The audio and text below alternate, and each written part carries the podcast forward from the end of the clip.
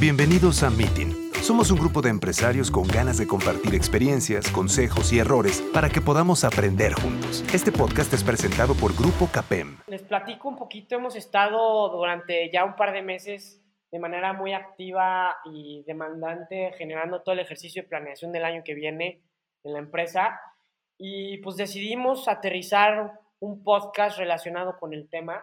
Creo que la planeación estratégica es algo que que es muy importante para todas las empresas y más para las empresas que quieren trascender de alguna forma. Entonces vamos a platicar un poquito hoy Gerardo Quesada, quien es parte del equipo directivo de CAPEM, Raúl Villegas y un servidor Rodrigo Galguera con todo lo relacionado a la planeación estratégica. Bueno, entonces, ¿por qué es importante la planeación estratégica? De una manera muy simplista, la, la mejor manera que se me ocurre de definir la planeación estratégica es tener claro a dónde quieres llegar, tener claro en dónde estás y los pasos o la línea que tienes que unir para llegar de estos dos puntos, es decir, de la situación deseada a la situación actual. No, y de alguna forma te ayuda a aterrizar eh, los pasos que tienes que dar, como bien dices Raúl, para lograr eh, cumplir con los objetivos que tienes como empresa o como proyecto, ¿no? Mira, de hecho, entre más compleja se empieza a volver una organización, entre más gente tiene, es más común que exista una desalineación entre los distintos criterios y lo que la gente piensa que es lo importante y qué es lo que hay que hacer. Entonces, de alguna manera, la planeación te ayuda a que todo lo que se ejecuta en la empresa esté perfectamente alineada hacia un solo criterio, hacia un solo fin. ¿Quién dirige una planeación estratégica y quiénes son los miembros que tienen que que tienen que participar en una planeación? Yo creo que, como bien comenta Raúl, una de las partes más importantes de la planeación estratégica es la participación de todos. Entonces, es súper, súper relevante el que todas las cabezas de la organización participen de, dentro de esta herramienta y que realmente se pueda llegar a un consenso en el que todos estemos convencidos hacia dónde vamos y qué es lo que tenemos que hacer para lograr los objetivos. El, el máximo responsable pues es la alta dirección y es un proceso en cascada. Es decir, parte desde el Consejo de Administración con las grandes directrices, pasa por la alta dirección, donde se definen los principales objetivos, y se cascadea a lo largo de todo el resto de la organización a los subobjetivos, estrategias, actividades, hasta llegar al nivel de actividad, responsabilidad. Oye, y si pudiéramos dar algún tipo de ejemplo de qué, qué hemos hecho que pudiera ser más entendible para los que nos estén escuchando, ¿qué, qué comentarían? Un ejemplo muy, muy fácil. Sí, de acuerdo. Digo, yo, yo creo que habría que partir cada planeación estratégica de realmente cuál es la visión. Habrá que definir qué es la visión y para dejarlo de alguna manera más transparente, la visión es el qué. Habrá que definir cuál es nuestra misión también como, como organización y, y para parafrasearlo tendría que ser el por qué.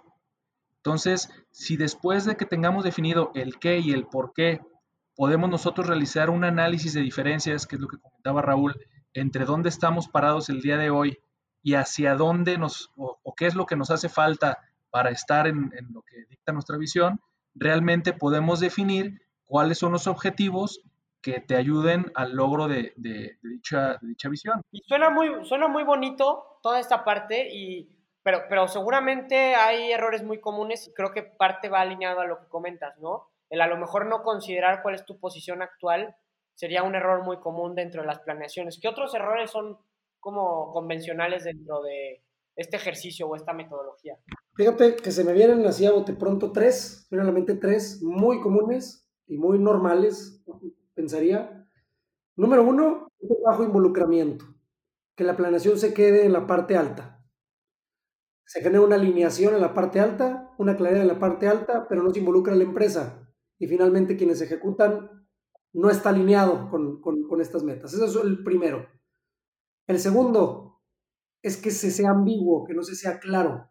Si estamos hablando que la planeación es un ejercicio de alineación y no se tiene perfectamente claro hacia dónde se quiere ir y cómo se va a llegar, lo más probable es que la ejecución no sea buena. Y, y el tercer error que se me ocurre y que es muy común es que no se amarre cómo se va a llegar ahí es decir, la línea que uniría la situación actual con la situación deseada, que se queden buenos deseos, es decir, tengo claro en dónde estoy, tengo claro a dónde voy a llegar y vamos a echarle ganas. Oye, y en cuanto a temporalidades, ¿crees que eh, habría que considerarse un momento idóneo para generar una planeación? Sí, bueno, definitivamente yo creo que es súper común el que todas las organizaciones estemos hablando de planeación estratégica durante el último trimestre del año, porque es, es un pretexto muy interesante en el que podemos realmente reflexionar como personas y como equipos y podamos cuestionarnos qué hemos aprendido durante el año, cuáles son las lecciones que nos han dejado huella, de alguna manera qué aprendizajes o qué errores hemos cometido y cómo los hemos materializado, en qué ámbitos hemos sido exitosos y en qué ámbitos no, de alguna manera qué logros hubiéramos o, si hubiéramos tenido X o Y situación resuelta, a dónde hubiéramos podido llegar. Entonces realmente yo creo que es muy común que a finales de año se pueda dedicar el tiempo necesario para diseño, pensando el poder descansar la última semana probablemente del año y llegar con toda la pila puesta para, para ejecutar lo que se definió como planeación estratégica. Es primero un poquito complementando lo que decía Gerardo, coincido por completo, nada más me parece que tendría que ser lo suficientemente avanzado en el año como para que tengas claro cómo vas a cerrar, pero no lo suficientemente pegado al final de año como para que no alcances a hacer una buena planeación. Por eso se establece un rango, como dice Gerardo, su último trimestre. Hay empresas, te voy a ver, nos ha pasado, estamos en diciembre todavía cerrando la planeación y idealmente entre más estructurados seamos, podríamos estarlo haciendo en, septiembre, ¿no? Oye, Raúl, a ver, si, si fueras a definir una fórmula muy simple para ejecutar un ejercicio de planeación, ¿cuáles serían los pasos? Eh, los pasos básicos que te podría decir es el análisis estratégico, la situación actual, en dónde estamos parados. Ahí incluye análisis de la competencia, FODA, PESTEL, eh, cuáles fueron los aprendizajes del año y a dónde queremos llegar. Es el paso 2, es decir, cuáles son los objetivos, cuál es la gran meta, hacia dónde nos queremos dirigir. El tercer paso sería el plan para llegar del paso 1 al paso 2, que ahí ya se involucra a todo el equipo, idealmente a toda la empresa, y se cascadea a través de toda la organización cuáles son los proyectos y cómo se van a ejecutar para llegar ahí.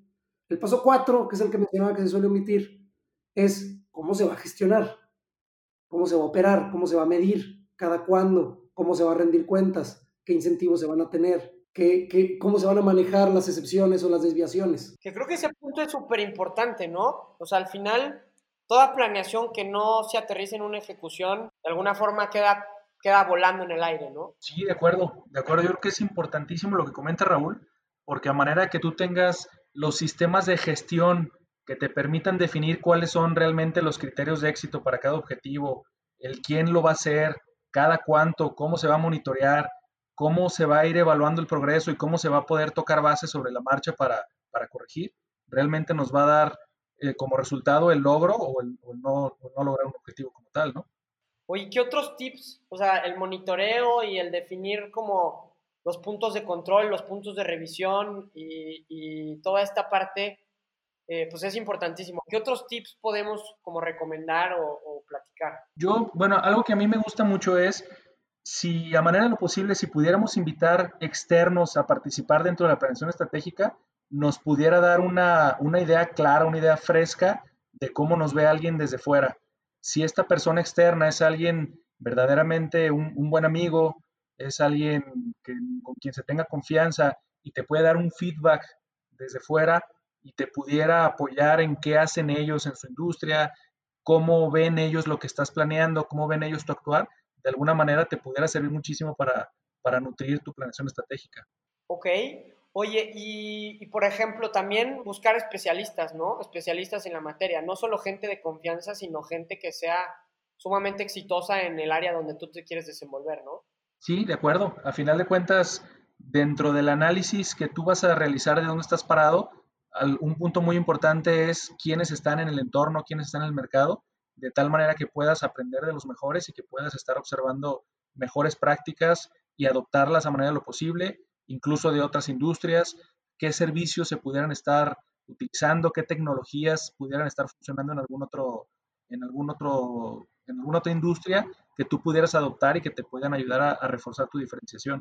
Creo que otro punto importante sería, y que yo sé que a ti te gusta mucho, Raúl, el uso de herramientas formatos y esa parte, ¿qué nos puedes decir con respecto a ello para de alguna forma lograr plasmar todo esto que se va discutiendo y rebotando con el equipo? Sí, pues hay, hay, hay diferentes metodologías, hay, hay herramientas que te van dando una guía de qué paso seguir para asegurar que no te falte nada, que te asegura que, que no se te olvide el presupuesto, que, que no se te olvide hacer el ejercicio de interrelación entre los distintos objetivos, la priorización, el que se estén considerando todos los diferenciadores de la empresa, en las fortalezas, cubriendo las debilidades. Y de hecho te iba a preguntar, Gerardo, ¿qué opinas de la importancia del presupuesto, no solo en el proceso de planeación, sino ya a la hora de ejecutar el año?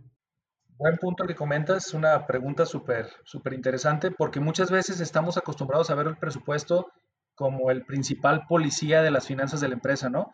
Y en un sentido así es, pero al mismo tiempo cuando tú estás definiendo un presupuesto como parte de una planeación estratégica, estás definiendo cuáles son los puntos en los que no te permites que se pueda ir un centavo adicional, que es hablando de los gastos, pero también estás definiendo cuáles son los renglones en los que tú vas a tener que invertir para poder lograr realmente los objetivos que estás planteando.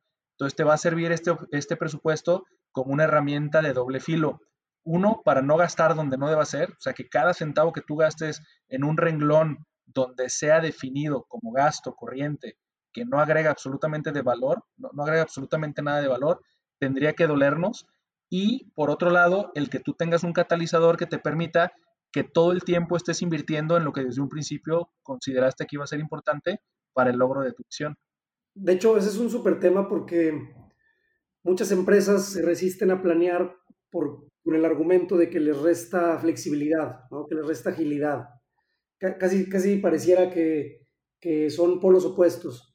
O planeas o eres flexible, cuando no necesariamente es así. De hecho, dentro de tu planeación puedes definir en qué momentos redefinir o volver a planear o revisar si tu planeación sigue estando vigente o tu presupuesto sigue estando vigente o si hay que hacer un ajuste, si hay que invertir más, si, si hay que acotar. Y eso también lo puedes incluir en tu planeación. Tú puedes decir que cada cuatro meses vas a hacer una sesión de actualización de la planeación, en donde es un ejercicio express, en donde puedes evaluar si sigues ejecutando en el mismo camino o si hay que hacer algún giro, ¿no? Sí, más ejemplos como, como los que estamos viviendo hoy en día, ¿no? ¿Quién se iba a imaginar en la planeación estratégica de 2019 que a partir de marzo nos íbamos a encerrar todos en casa y difícilmente un presupuesto iba a aguantar un escenario de ese tipo, ¿no? Y de hecho, las metodologías más recientes de planeación ya incluso te dicen que el análisis de la, competencia, el cual era un punto base en la planeación, hay quienes dicen que ni siquiera lo deberías de hacer, porque con la exponencialidad de la competencia del día de hoy, quienes te van a competir en tres años hoy ni siquiera existen.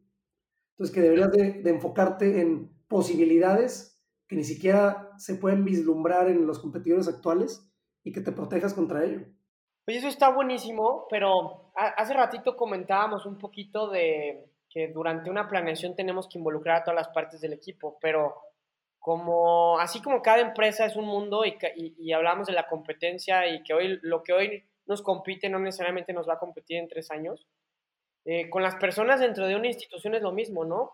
Cada ideología, cada perspectiva es completamente diferente. ¿Cómo logramos alinear que todas las partes de la empresa y todos los, los miembros eh, logren interactuar entre sí, se comuniquen entre sí para para estar alineados en, el objetivo común. Tocas uno de los puntos más importantes de la planeación estratégica, que es el que realmente es una herramienta que te ofrece el que toda la organización esté alineada.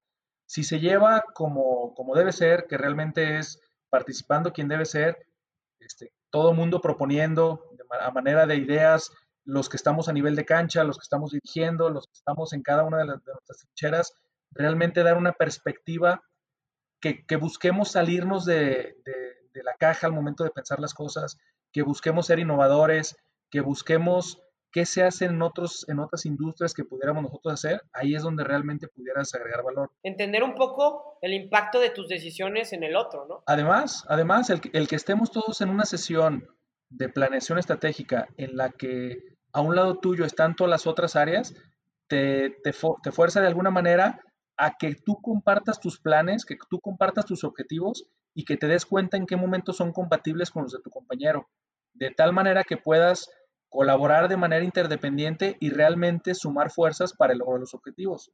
Y que no sea al revés, sino que cuántas veces no vemos que hay esfuerzos aislados en los que un proyecto lo pudieran tener distintas áreas y este es el mejor momento para ponerlo todo sobre la misma mesa, sumar fuerzas y, lograrlo. Y, y, fíjate que es el foro perfecto en el que la dirección puede aprovechar para venderle la visión y el propósito a toda la empresa. Y eso es lo que genera alineación realmente, Rodrigo. O sea, el que sepamos que todos vamos por un mismo propósito, que vamos por una misma visión, en esos foros de planeación es donde se puede aprovechar para generar ese, ese punto. Es decir, estar alineados en la visión. A final de cuentas, los planes pueden moverse, pero que tengamos claro hacia dónde vamos. Muchas veces, cuando eso no está claro, queremos alinearnos en lo menos importante como las actividades, cuando a final de cuentas las actividades deben ir alineadas hacia un máximo objetivo. Oigan, pues suena muy bonito todo lo que hemos venido platicando de planeación y hasta en, en, algunos casos muy sofisticado, pero si un empresario que nunca ha hecho un ejercicio de planeación quisiera, o sea, aventar a, a, a, ejecutar esta parte o esta metodología, ¿cuáles son los retos? ¿Cuál es la parte difícil con la que se van a encontrar? Yo creo que la parte complicada de la planeación, cuando se estaba pensando hacer en, en un inicio, es el realmente convencer a todo mundo de que el, el que vayamos a ser medidos no es con la intención de castigar, sino es con la intención de realmente llevar una gestión o llevar una medición de que se están logrando o no los objetivos. Entonces, yo creo que, que, es muy común que nos encontremos colaboradores a los que no nos guste que nos estén midiendo constantemente, pero la importancia de realmente tener una medición que esté alineada con el logro de los objetivos es fundamental para el logro de, los mismos. O sea, justo yo complementando ese punto, eh, de los, cuando menos de las empresas de amigos míos o de gente conocida que no lleva una planeación, como que no lo, el tener una planeación te obliga a dar el máximo frecuentemente. Y pues eh, para, para, lograr los objetivos que la mayoría, cuando tú platicas con un empresario, con, con un emprendedor, la mayoría te habla de metas súper ambiciosas, magnánimas, dirían por ahí. Pero cuando no lo logras aterrizar y no lo mides, como que no te obliga a dar el máximo día con día y creo que eso es lo más importante. O sea, el que día con día salgas como si te estuvieras jugando la vida, a, darlo todo por la empresa y, a buscar el que esa visión que tú tienes del día de mañana la aterrices en, en, en, la práctica del día que estás viviendo, porque eso es lo que te lleva a que el día de mañana puedas transformar tu visión en una realidad, desde mi punto de vista, y la planeación es una metodología que te ayuda a aterrizar esos factores, ¿no? Y que, que tanto tú como tu equipo tengan que dar el máximo para lograrlo. Y además, algo, algo bien importante que, que no se mencionó es la resistencia al cambio. De hecho, en la metodología de planeación ya involucran mucho de resistencia al cambio, porque es básico. Todo proceso de planeación, si viene con crecimiento o viene con giros estratégicos, trae consigo cambios cambios de puestos, cambio de estructura, cambios de métricas, cambio de metas. Y la gente naturalmente nos vamos a resistir al cambio. Estamos diseñados para resistirnos al cambio. Y si eso no se considera, nos podemos topar con muchos problemas humanos reflejados en, malos, en, mal desempeño. La resistencia al cambio, sin duda, es uno. Otro es, y, y esto es bien, bien, bien común y bien, bien complejo, Mm, es impresionante la frecuencia con la que nos damos cuenta que no tenemos perfectamente claro lo que queremos.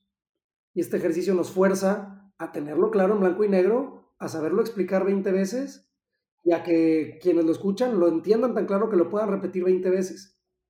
Suena súper básico, pero realmente lo es. De acuerdo. Y adicional es una herramienta súper importante para los directores que te permite tener ese ejercicio mediante el cual escuches la opinión de todos los integrantes del equipo, ¿no? O sea, es, es muy común que en, un, que en una dinámica de planeación estratégica tú escuches al departamento de administración hablando de temas comerciales, o que tú escuches a los de operaciones hablando de un tema administrativo, o que tú, o, cualquier, cualquier relación, ¿no?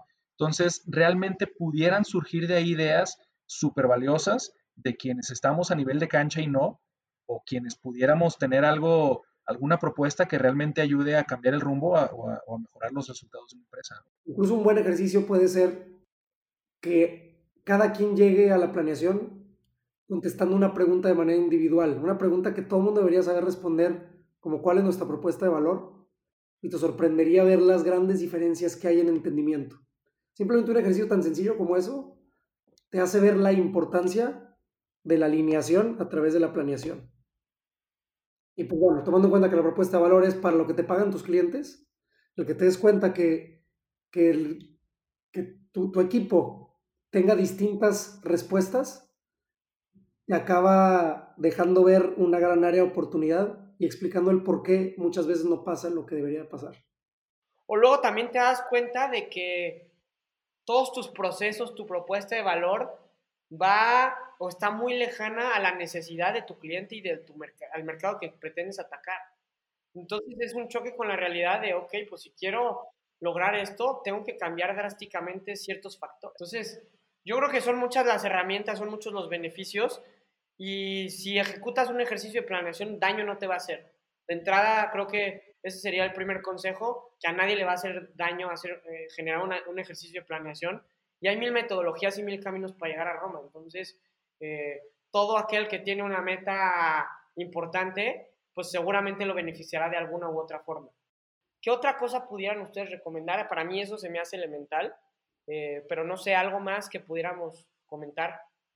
Yo quisiera en este punto hablar un poquito de la importancia de la, de la misión de las empresas y lo realmente poderoso que es el que estemos en organizaciones que realmente viven su misión, de tal manera que nos permita alinearnos y que nos permita definir cuál es ese sandbox, si se permite el, el término, mediante el cual nosotros podamos realmente aprovechar todas las capacidades que hemos desarrollado a lo largo de los años para realmente hacia donde apuntemos en una planeación estratégica tengamos un mayor, un mayor porcentaje de bateo, que seamos más efectivos y realmente logremos lo que nos proponemos. ¿Tú, Raúl, alguna recomendación o algo por ahí? Una recomendación que les podría hacer es, que si bien hay, hay mucha teoría detrás de la planeación, todas las empresas son distintas. Y no nada más hay diferencias entre empresas, las empresas evolucionan, maduran, crecen. y lo más importante es empezar a probar qué les funciona. Y esa práctica va a hacer que cada año lo vayan perfeccionando hay un libro que quisiera recomendarles, que si bien no explica metodologías de planeación, sí explica metodologías de establecimiento de objetivos que alinean a toda la empresa, que va muy de la mano con la planeación. Se llama Mide lo que importa, de John Doerr. Buenísimo. Oye, Gera, y además de Meeting, ¿qué otra recomendación de libro o podcast o alguna cuestión que pudiéramos hacer a todos los que nos escuchan Sí, definitivamente. Bueno, a mí me gustan mucho las pláticas de Jim Rohn. Te ayuda mucho a, con esta parte de, definir objetivos, también a pensar en tú como persona, qué tendrías que ser, en qué, en qué aspectos tendrías que ser mejor, en vez de pensar que la situación fuera un poco más, más fácil o más accesible y volverte atractivo para el éxito. Entonces, definitivamente todo lo que tenga que ver con Jim Rohn. Me gusta también el autor Jim Collins. Actualmente estoy leyendo un libro que se llama Good to Great, y habla precisamente de, ese brinco que tienen que dar las empresas para, para no conformarte con lo que hoy es bueno, sino buscar siempre ser mejor. Oye, pues buenísimo. Sin duda podríamos quedarnos platicando mucho más de las implicaciones y todo lo que tiene que ver con la planeación, pero lo dejaremos para otra oportunidad y muchísimas gracias a todos los que nos escucharon. Muchas gracias, Gerardo. No, al contrario. Esto fue Meeting. Muchas gracias por habernos acompañado. Te esperamos en nuestro siguiente episodio. Te invitamos a seguirnos en nuestras redes sociales. Nos encuentras como Grupo Capen.